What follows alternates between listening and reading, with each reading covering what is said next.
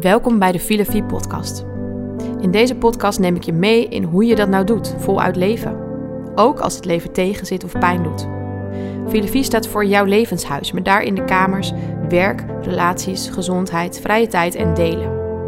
In de Filosofie Academy help ik vrouwen zoals jij om dichter bij zichzelf en bij God te leven. En in deze podcast neem ik je mee in een van de thema's die bij voluit leven hoort. Ik maak het praktisch en aan het eind geef ik je een leestip. Super leuk dat jij wilt luisteren.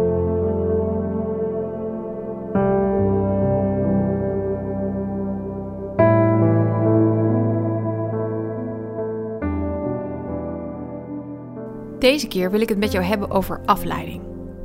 Nou, waarom zul je denken?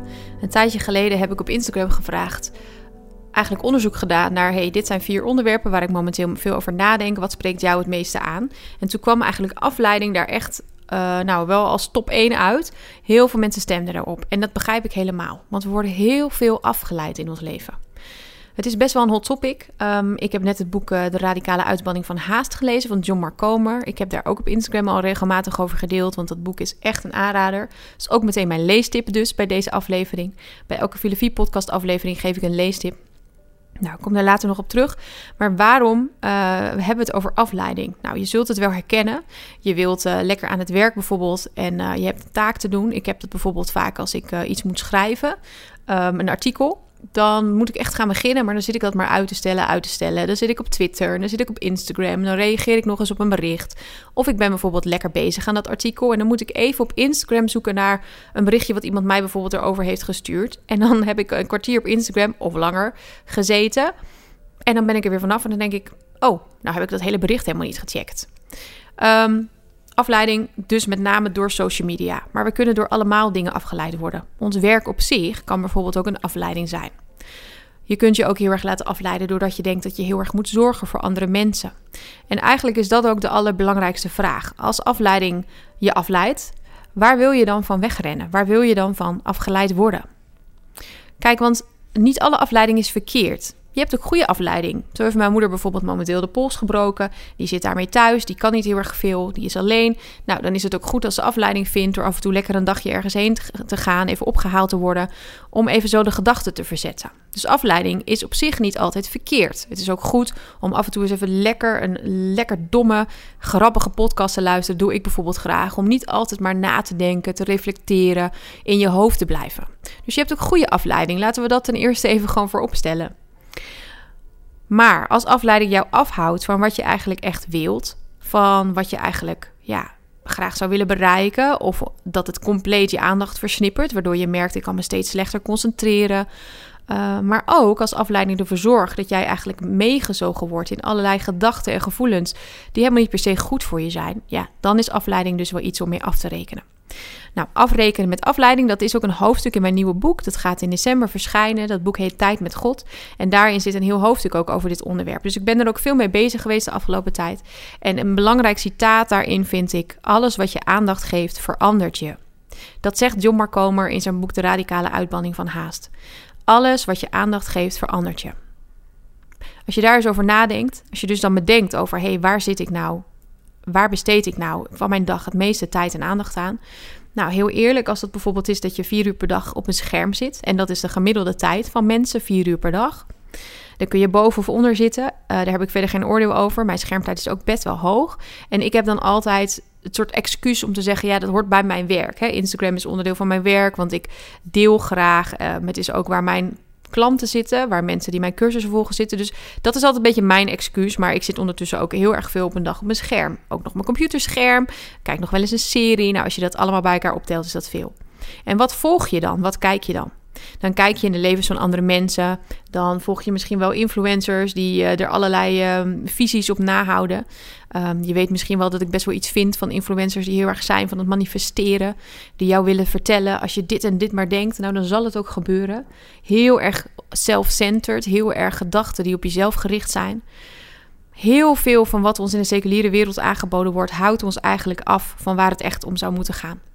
Waar moet het echt om gaan in het leven? Dat is dat we van Jezus houden, dat we zijn beeld hier op aarde vertegenwoordigen, dat we van onszelf houden en dat we van onze naasten houden. Ik denk dat dat ook een goede meetlat tegelijkertijd is om eens te leggen naast alles wat je afleidt. Helpen die dingen daarbij? Dragen ze eraan bij? Draagt alles wat jij ziet bij aan gevoelens van vrede, van zachtmoedigheid, van geduld, hè, de vruchten van de geest? Of dragen ze bij aan hele andere dingen? Afleiding kan je ook heel veel brengen. Het kan ervoor zorgen dat je misschien uh, lekker niet hoeft na te denken over iets wat je ingewikkeld vindt. Dat je niet aan die moeilijke klus hoeft te beginnen. Dat je niet dieper hoeft te denken over de emoties die eigenlijk wel een beetje ergens verstopt zitten, maar die je liever niet aan de oppervlakte laat komen. Afleiding brengt je ook vaak heel veel en het is ook goed om daarover na te denken. Nou, en als je wilt gaan afrekenen met afleiding, dan kun je natuurlijk zeggen: stop nou eens met die telefoon, leg dat ding nou eens weg. Maar dat is veel te makkelijk gezegd. Dat weet jij zelf ook. Dat lukt gewoon niet. En dat is omdat die telefoon zo gemaakt is. Alles aan die telefoon, alles aan de social media, laat ik het daar even bij houden, is zo gemaakt dat jij verleid wordt om er zo lang mogelijk tijd op door te brengen. Hè, de manier waarop bijvoorbeeld de pop-upjes zijn gemaakt of het uh, bolletje dat jij nieuwe berichten hebt. Dat is op zo'n manier vormgegeven. Daar hebben honderd knappe mensen zich over gebogen. Als we deze kleur geven, als we dit knippertje geven, dan blijven ze zo lang mogelijk getriggerd, want dan willen ze blijven kijken. Het continu, het eindeloze scrollen, dat het nooit stopt. Er zijn mensen, um, er is een hele goede documentaire, de Social Dilemma, die moet je zeker uh, eens kijken als je die nog niet hebt gezien, waarin mensen zitten die hier aan mee hebben gewerkt en die zeggen we hadden het nooit moeten doen. Ik ga mijn kinderen hier niet oplaten. Alles aan social media, aan Instagram is zo gemaakt dat jij er zo lang mogelijk op blijft. En niet alleen maar Instagram, hè. Je, hebt, je hebt ook TikTok en ook op YouTube heb je tegenwoordig al die losse verhalen die kort zijn. Het lijkt allemaal op elkaar en het is allemaal zo hapsnap dat het jou echt zo lang mogelijk wil vasthouden. Dus het is ook goed om je daarvan bewust te zijn dat de afleiding wordt je ook zo makkelijk aangeboden. Hè? Dat ligt helemaal niet alleen maar aan jou. Er wordt gewoon iets aangeboden wat verslavend is. En dan kun je natuurlijk dus zeggen van zet het uit. Hè? Er zijn allemaal trucjes voor. Dan nog is het ingewikkeld. Want je wilt het erbij pakken. Er blijft iets in je hoofd dat zegt: Oh, ik wil toch nog even kijken. Stel je voor dat ik wat mis. Dus het moet anders. Het moet dieper. Afrekenen met afleiding gaat een laagje dieper. Nou, en hoe zit dat dan? Nou, ik kijk dan naar je leven als een huis. Dat weet je inmiddels wel. En jouw huis heeft een fundering. Jouw huis heeft een verhaal. Wie ben jij? Wat heeft jou gevormd? Wat is je identiteit? Maar vooral, wie is je maker? Jezus zegt: In jou vind ik vreugde. Jij bent mijn geliefde dochter. Als je vanuit die wetenschap leeft, van jij bent mijn geliefde dochter, dan neem je anders beslissingen. Maar we vinden het vaak heel lastig om dat te geloven. Want wat horen wij namelijk de hele dag? Doe dit en dan zul je gelukkig worden. Als je dit voor mij doet, dan krijg je van mij een beloning. Als jij dit doet, wow, dan zul je echt succes krijgen. Als je hard werkt, dan word je beloond. Dat zijn eigenlijk continu de boodschappen die we horen. Maar die staan haaks op wat Jezus tegen ons zegt. Want Jezus zegt: Ik heb genade voor jou. Ik ben voor jou gestorven aan het kruis. Ik ben weer opgestaan om jou eeuwig leven te geven. Een leven in vrijheid. En dat is geen leven waarin je het hoeft te verdienen. Dat is een leven waarin je mag zijn zoals je bent, omdat je al geliefd bent, alleen al door geboren te worden.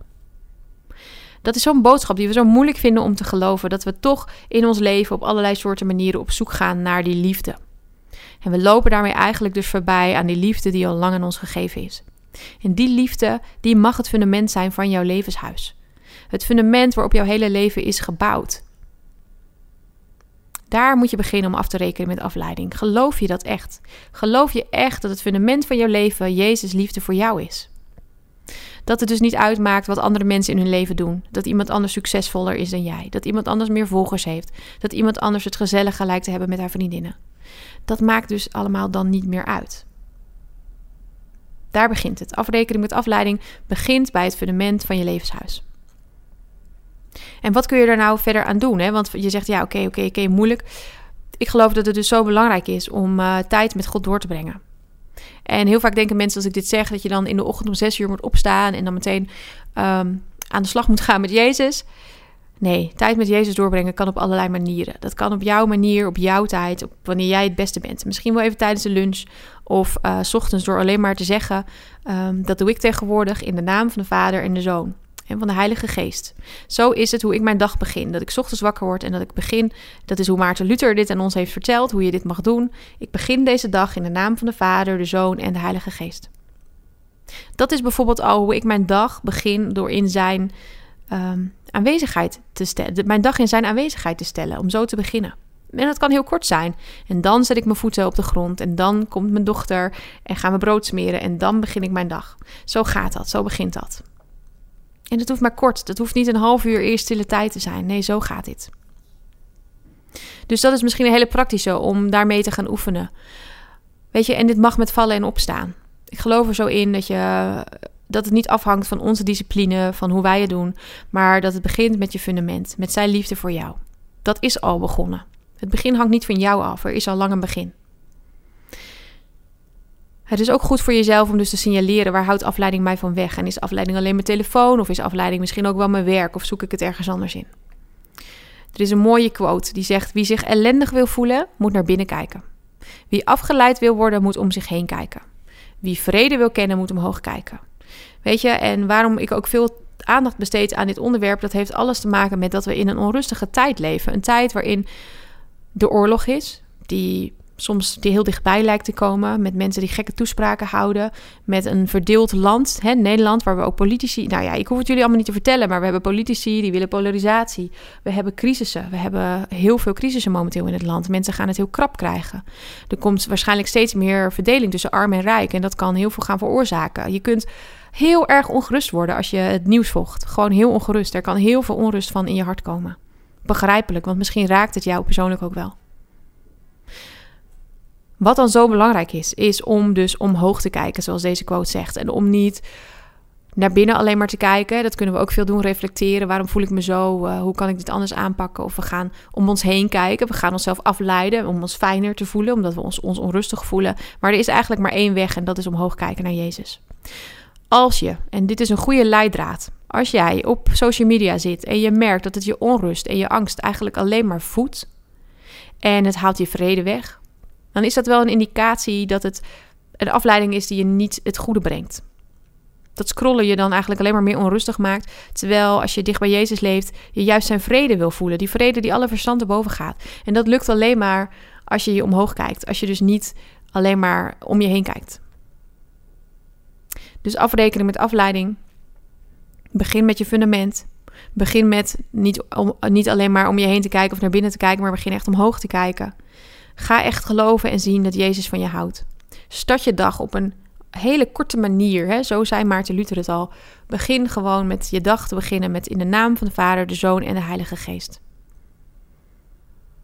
Dan zal je dag al zo anders beginnen. En dan zet je je hele dag in zijn naam. En natuurlijk zijn er praktische dingen die je kunt doen. Ik zal er een paar noemen. Um, er zijn er waanzinnig veel. We hebben ook een challenge uh, hierover. Um, een paar dingen die je kan doen begrens het. Dus zet Instagram op een scherm wat je niet veel ziet. Zet er een timer op dat je bijvoorbeeld maar max een half uur uh, op dat platform. Misschien is Instagram helemaal niet je platform, maar zet het een timer op je telefoon. Dat kan. Maar goed, ik weet dat we er dan nog heel goed zijn in het te negeren. Wat ik persoonlijk heb, ik heb een werk- en een privé-telefoon. Dat heeft natuurlijk niet iedereen, maar ik heb Instagram alleen maar op mijn werktelefoon. Dus op dagen dat ik niet werk, op mijn vrije dagen, leg ik mijn werktelefoon weg en is Instagram ook weg. Dat is een enorme rust. Dus ik zou je wel willen aanbevelen om bijvoorbeeld op je vrije dagen, dat je niet, of juist op je werkdagen, wanneer jij niet op Instagram wil zijn, om het gewoon even van je telefoon te halen. Sla het wachtwoord gewoon even ergens op. App dat aan jezelf of app het aan iemand die je kent. Um, en haal het gewoon op die dagen van je telefoon. En zet het erop op de dagen dat je het wel wil. En misschien kun je ook wel nadenken over wat brengt het mij en is het me echt waard om erop te blijven. Misschien moet je nog veel rigoureuzer zijn en denken: besteed ik mijn tijd en aandacht echt aan de dingen die ik echt wil? Durf daar echt eerlijk in naar jezelf te zijn. Ik hoop dat je leert afrekening met afleiding. En afrekening klinkt, natuurlijk meteen heel groot. Je zult het nooit helemaal uit je leven kunnen bannen. Wees al blij als je ja, misschien één kleine verandering kunt maken. Want gewoontes verander je door kleine dingen te veranderen. Dus begin met één klein stapje. Begin bijvoorbeeld met één social media loze dag. Bij mij is dat bijvoorbeeld altijd de zondag. En eigenlijk de zaterdag pak ik er vaak ook wel bij. Een heel social media loos weekend. Heerlijk is dat. Ik check op zondag ook eigenlijk vrijwel niet meer app. Uh, mijn WhatsApp. Dus ik ben dan echt helemaal telefoonloos. En dat bevalt me heel erg goed. Wat onwijs leuk dat jij hebt geluisterd naar de Filofie podcast. De podcast waarin ik jou meeneem in wat niet zo perfect en voluit leven is. En misschien wil je daar wel meer over leren? Kijk dan eens op filofie.nl slash academy, waarin ik praktische en mooie cursussen aanbied over het leven met God. Dichter bij jezelf, dichter bij God.